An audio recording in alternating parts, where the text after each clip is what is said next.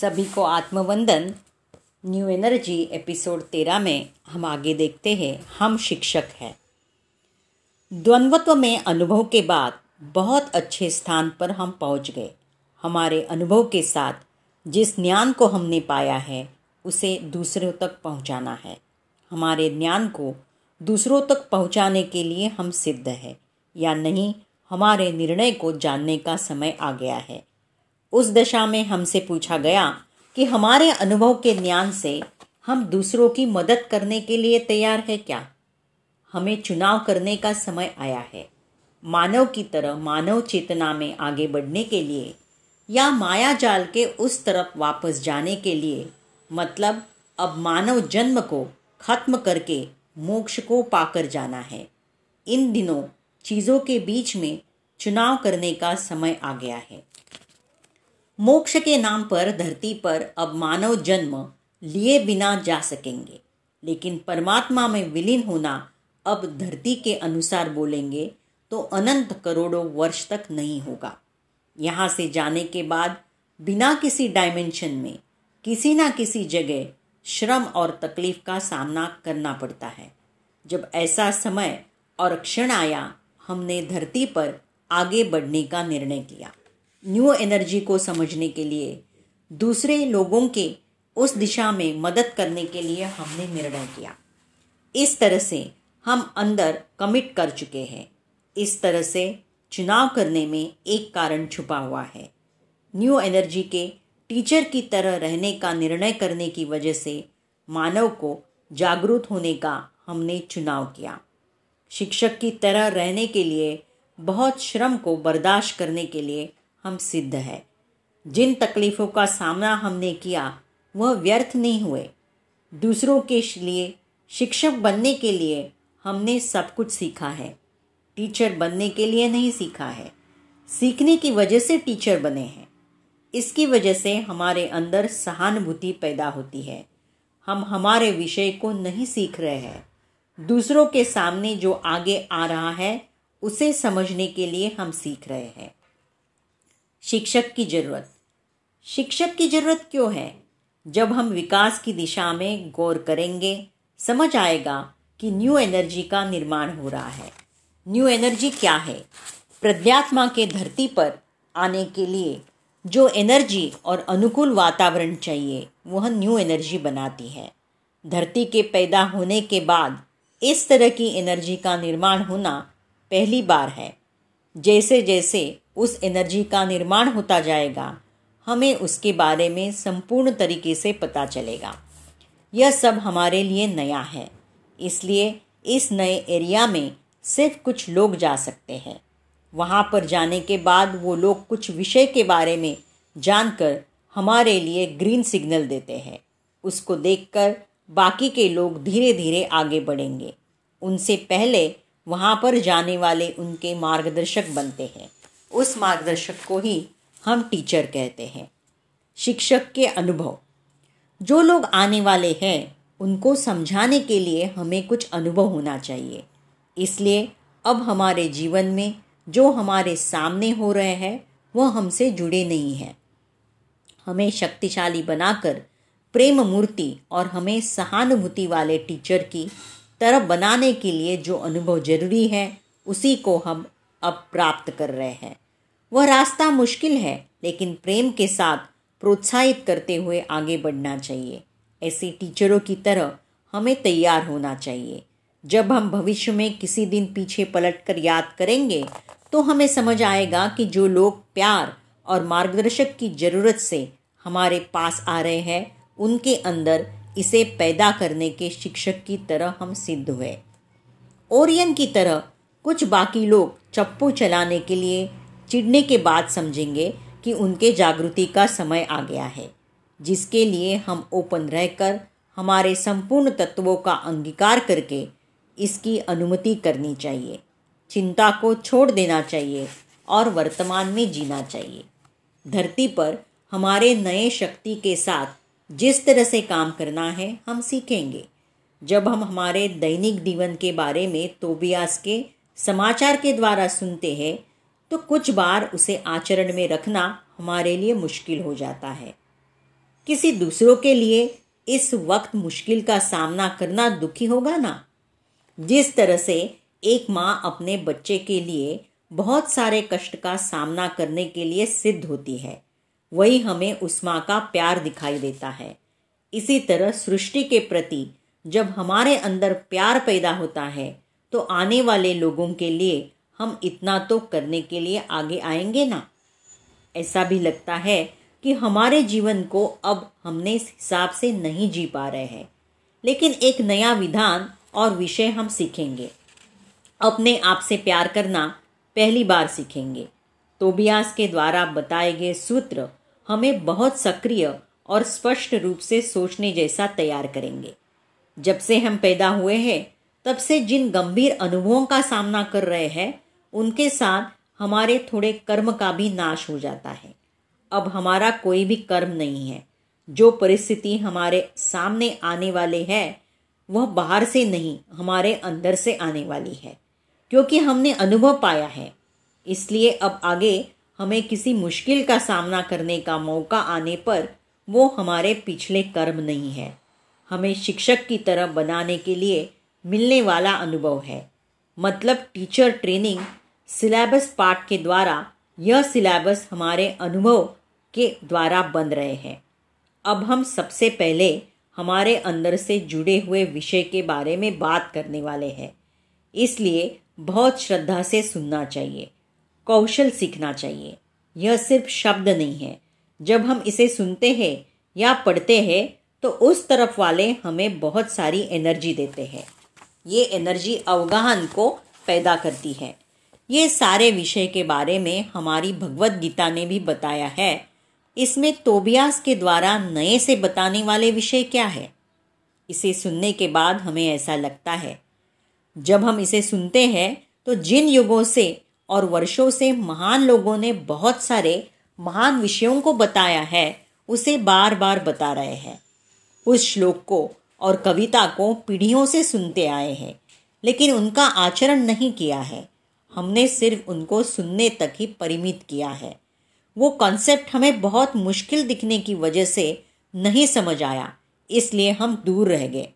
इतने दिनों तक नहीं समझ आने के लिए और मुश्किल दिखने का कारण तीसरी आयाम के ग्रीड्स हैं। अब सिर्फ़ थोड़ी श्रद्धा से समझ आने वाले विषय सर पीटने पर भी समझ नहीं आते थे। अब की एनर्जी और ग्रीड्स में बदलाव इस तरह के हैं। इन विषय को बचपन से सुनने आने की वजह से ही हमें इस पर अश्रद्धा नहीं करनी चाहिए। उसे सुनकर जैसा है, उसी तरह उसका आचरण करने की कोशिश करनी चाहिए। नए विधाता। हमारे दिव्य तत्व को पाते हुए हमारे अंदर के दिव्य तत्व को जागृत करना शुरू करेंगे। तो अंदर के डायमेंशन से हम अपने अंदर आने की कोशिश करेंगे। तो प्रज्ञात्मा का हमारे अंदर आना तब तक नूतन विधाता बनेंगे। धरती पर रहकर अपने प्रज्ञात्मा को और दिव्य आत्मा को लाने वाले नूतन विधाता है। यह लोग अपने लिए नए परिसर और नई एनर्जी का निर्माण करेंगे। पहले अपने लिए बनाई हुई इस एनर्जी को अगली दशा में उसके प्रभाव को चाहने वाले दूसरों के लिए इसका इस्तेमाल करेंगे। उसके बाद वो सारी धरती को प्रभावित करेंगे। नूतन सृष्टिकर्ता होने के लिए इस धरती की एनर्जी में रहते हुए, जीवन की आने वाली परिस्थिति में कमल पर पानी की बूंद की तरह हमें रहना चाहिए। हम द्वंद्वत्व से बाहर निकलने के लिए प्रोसेस में हैं। कुछ बार परिस्थितियों को बदलने के लिए हमारे शक्ति का उपयोग करके हार जाते हैं। इसका कारण मानव के अतीत की शक्तियों का इस्तेमाल करना है। हमारे मन की शक्ति का उपयोग करने की कोशिश है। परिस्थिति को हमारे हिसाब से ज़बरदस्ती के साथ भी बदलने की कोशिश करना द्वंद्वत का लक्षण है। आज तक हम इसके आदि बन चुके हैं। ज़बरदस्ती से परिस्थितियों को धकेलने की कोशिश करने की वजह से हम थक जाएँगे और विफल हो जाएँगे।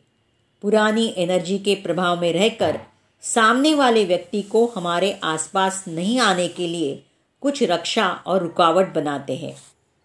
जब वह व्यक्ति रक्षा तोड़कर आएगा तो हमारे लिए समस्या पैदा होगी। अंदर से एनर्जी को खींचकर परिस्थिति को बदलने की कोशिश करते हैं। इस बार हमारी मदद करने के लिए हम अपने मार्गदर्शक को बुला रहे हैं। लेकिन वह बहुत देर पहले ही हमें छोड़कर चले गए हैं। जब हम इस तरह को, से उनको बुलाते हैं तो तोबियाज को हँसी आती है। ये काम खाली घर के दरवाजे को खटखटना जैसा है। दस लाख, बीस हज़ार, सौ जन पहले जो हमने सीखा है, वो इस एनर्जी में काम नहीं करेंगे। जब मैंने वो काम किया होगा, तब पुरानी एनर्जी में उस तरफ़ वालों का हमारे साथ बात करना नामुमकिन था। अगर होता भी था तो हमें उसके बारे में समझ नहीं आता था। न्यू एनर्जी होने की वजह से ही वो हमसे बात कर रहे हैं और समझ रहे हैं। एनर्जी में हमारे अंदर, इस धरती के अंदर एक कॉमन बैलेंस है। कुछ ना करो। हम इतने दिनों से मुश्किलों को दूर करने के लिए कुछ ना कुछ करते आए हैं। लेकिन अब तोबियास कुछ नहीं करने के लिए कह रहा है। इस शब्द की भावना को हम ठीक से समझेंगे तो लगेगा कि इससे ज़्यादा हम कुछ नहीं कर सकते। हमें बल का प्रयोग करने की ज़रूरत नहीं है। हमारे जीवन में और हमारे आसपास के लोगों के जीवन में जो हो रहा है, बस उसे होने देना चाहिए। उसमें टांगड़ा कर उनको बदलने की कोशिश नहीं करनी चाहिए। इतने दिन तक दूसरों के लिए धरती के लिए तरह तरह की प्रार्थना करने के आदि हो चुके हैं। इसलिए ऐसा करना ही हमें पसंद है। जहाँ चाहे, वहाँ कांति को भेजते हुए, उस परिस्थिति को हील करने की कोशिश करते हुए आए हैं। हमारे इमोशनल हीलिंग से हम बहुत लड़ते आए हैं। जो लोग हमारी हीलिंग करते हैं, उन लोगों के पास भी हम जाकर आए हैं। मन ठीक नहीं है या गंभीर, जज्बाती होने की वजह से साधु के पास या हीलर्स के पास जाते रहे हैं। उन्होंने हमें एनर्जी देकर हमको हील किया है। कुछ दिनों तक उसका अच्छी तरह से काम करने जैसा लगा, लेकिन आखिर में पता चला कि जो हीलिंग हम चाहते थे वो नहीं हुई है। इसलिए तो तोबियास इस तरह के कामों को रोकने के लिए कहता है। बाह्य रूप से किए जाने वाले वह सब सब द्वंद्वत्व के काम है, जिनको ज़रूरत है उनको हीलिंग एनर्जी देना सही है, लेकिन बाकी के लोगों को अपने आप को हील करना सिखाना चाहिए। हमें उनकी हीलिंग करते हुए नहीं बैठना चाहिए। हम हीलिंग करना शुरू करेंगे तो हम पर आधारित होना उनकी आदत बन जाएगी। दूसरों पर आधारित होना न्यू एनर्जी की विधि नहीं है। तुरंत हमारा मन कहता है, कैसे रोक दे? कष्ट से बाहर निकलने की ज़रूरत है ना? तो ब्यास को रोकने के लिए कहने पर कबूल दरा अंदर ही अंदर डर रहा है। उसे लग रहा है कि कतार में ईमेल आ रहे हैं और कोई समस्या उत्पन्न होने वाली है। जो लोग इस विषय को सुन रहे हैं, वो इससे पूछने जैसा लग रहा है। हम डर रहे हैं कि रोकने पर कहीं कुछ ना हो जाए। तो ब्यास कह रहा है कि जिसके बारे में हम डर रहे हैं, ऐसा कुछ भी नहीं होने वाला है। कुछ तो होने वाला है। लेकिन वो नहीं जिसे हम समझ रहे हैं। रोकने पर जो होने वाला है, उसमें एक लॉजिक है। जब हम इसे समझेंगे तो उसकी खूबसूरती दिखाई देगी। इसलिए हमारे अंदर जो कांति और हीलिंग है, उसे भेजना छोड़कर, शांति से बैठकर जो हो रहा है, उसे होने देना चाहिए। हमारे आसपास जो हम देख रहे हैं और कर रहे हैं, वो सब द्वंद्वत्व है। अंधेरा, उजाला अच्छा बुरा, सही, गलत, इतने दिनों से हम इनमें से किसी एक का समर्थन करते आए हैं। इसके लिए लड़ते आए हैं। इसलिए जो हो रहा है, उसमें शामिल होकर उसे सीधा करने की कोशिश की है।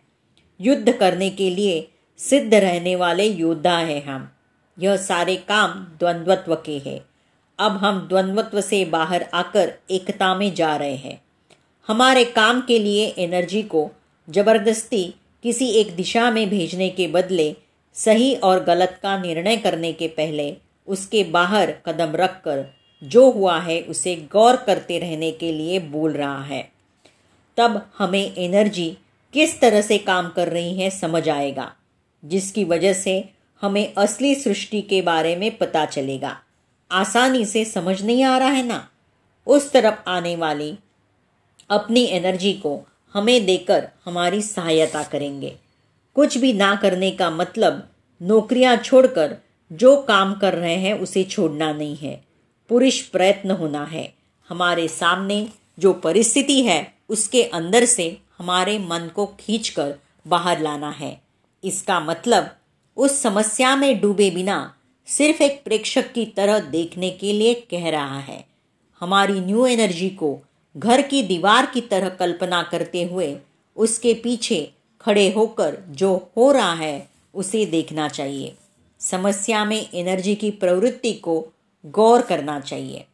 अगर समस्या हमारे घर में और हमारे परिवार के बीच में है तो उसमें भी शामिल नहीं होना चाहिए। किसी का भी समर्थन नहीं करना चाहिए। दोनों पक्षों का समाधान करने के लिए और लड़ाई को रोकने के लिए प्रयत्न नहीं करना चाहिए। आहिस्ता दीवार के पीछे खड़े होकर एक प्रेक्षक की तरह देखते रहना चाहिए। उसकी आदत हमें नहीं है। हम समझते हैं कि इस तरह अनदेखा करने से परेशानियाँ दूर नहीं होने वाली है।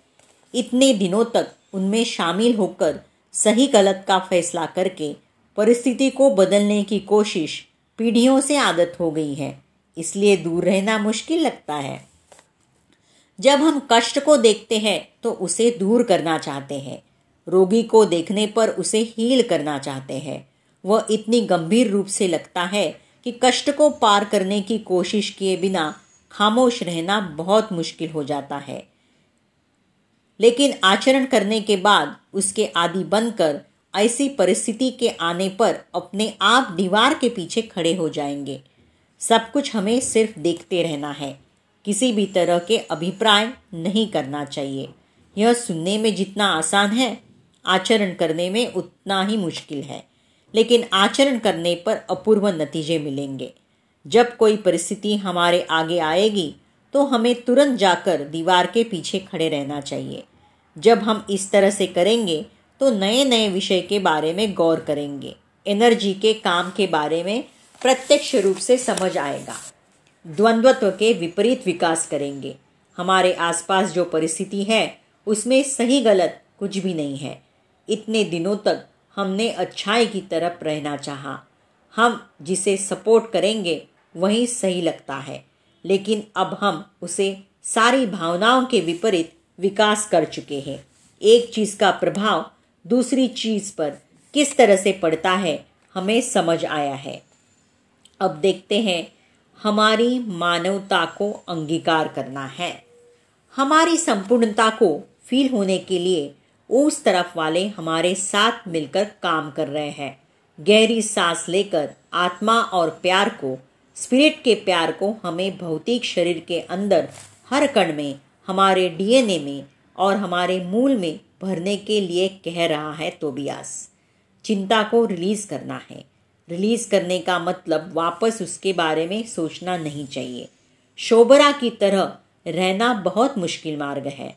इसके हमारे पसंदीदा लोगों को, रिश्तों को, विश्वास को, समृद्धि और सांसारिक जीवन को छोड़ दिया है।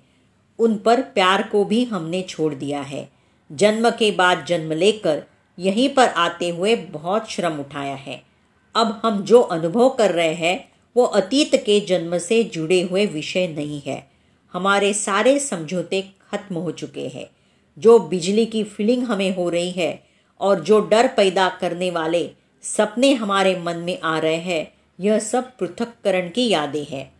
जो हमारा मूल है, उसके साथ हम वापस कनेक्ट होंगे। स्पिरिट और एंजल्स को पूछ रहे हैं कि इस जन्म में यह कष्ट कब खत्म होंगे। वह कह रहे हैं, यह खत्म होंगे और तुम भी चले जाओगे। इसका मतलब धरती पर जो कष्ट है, उनका जाना नहीं है। बदला तो हमारे सोच में आया है। कहीं दूर हमारा जो अतीत है, उसे वापस जुड़े ना, यह हम सीख रहे हैं। इसकी वजह से, हम नूतन सृष्टिकर्ता बन के हमारे जीवन में बदलाव ला सकते हैं। जिन लोगों ने इस मुश्किल मार्ग में आने के लिए चाहा, उनको हम टीचर लेते हैं। हमें चैनलिंग द्वारा समाचार का पाना नहीं। हम उन्हें इस तरफ़ समाचार पहुँचा रहे हैं, जिसे समाचार को हम उन्हें दे रहे हैं। वह समाचार उनके द्वारा हमें वापस मिल रहा है। हम समझ रहे हैं कि वह हमें मार्ग दिखा रहे हैं, लेकिन यह है कि हमसे थोड़े ऊपर रहने पर जो हमें दिखाई दे रहा है, उससे ज़्यादा उन्हें दिखाई देता है। वह सिर्फ़ उसके बारे में ही बताएँगे, जिस काम को हमने किया है उस काम को वो थोड़ी ऊपर से देखकर बता रहे हैं। जब भी हम दीवार के पीछे खड़े होना सीखे हैं, हमारे अंदर के द्वंद्व के बारे में उस तरफ़ वालों को समझ आया है। हमारे अनुभव के द्वारा उन्होंने सीखा है। हमारे द्वारा जो समाचार पाया गया है, उस समाचार को और हमारे इतिहास को वो रिकॉर्ड करके रख रहे हैं। नए पुस्तक को लिख रहे हैं। हमें दीवार के पीछे खड़े होकर देखने के लिए इसलिए कहा गया है कि उसकी वजह से हम द्वंद्वत्व से बाहर निकलेंगे। इस तरह से बाहर निकलने पर हम एनर्जी के बुनाद को गौर कर पाएँगे। एक चीज़ का प्रभाव दूसरी चीज़ पर कैसे पड़ता है, तब हमें समझ आएगा। जब हमारे आगे कोई परिस्थितियाँ समस्या आती है तो हमें तुरंत दीवार के पीछे जाकर खड़े होना है। हम ऐसे ऐसे विषय को गौर करेंगे जो हमने पहले कभी नहीं किया होगा। द्वंद्वत्व के अतीत से हमारा विकास होगा। हमारे आसपास जो परिस्थितियाँ हैं, उसमें सही और गलत कुछ भी नहीं है। इतने दिनों तक हम सच्चाई की तरफ़ होंगे और कांति को सपोर्ट करेंगे ऐसा सोचते आए हैं। हम समझ रहे हैं कि जिसे हम सपोर्ट कर रहे हैं, वही सही है। लेकिन अब हम उन सारे भावों के अतीत पर विकास कर रहे हैं। जब हम दीवार के पीछे खड़ा होकर देखेंगे तो एनर्जी के प्रवृत्तियों को समझ पाएँगे। शुरुआत में यह मुश्किल लगता है, लेकिन हम जैसे जैसे उसका आचरण करते हैं वैसे वैसे हमारी आदत बन जाएगी। जब कोई परिस्थिति आती है तो हम अपने आप दीवार के पीछे जाकर खड़े हो जाएँगे। पूर्ण दीवार के पीछे खड़े रहने का मतलब यह है कि पक्षपात के बिना तीसरे आदमी की तरह रहना है। जब हम उसके आदि बन जाएँगे तो दूसरों के लिए मार्गदर्शक हो जाएँगे। सृजन की कहानी हम कल से देखते हैं।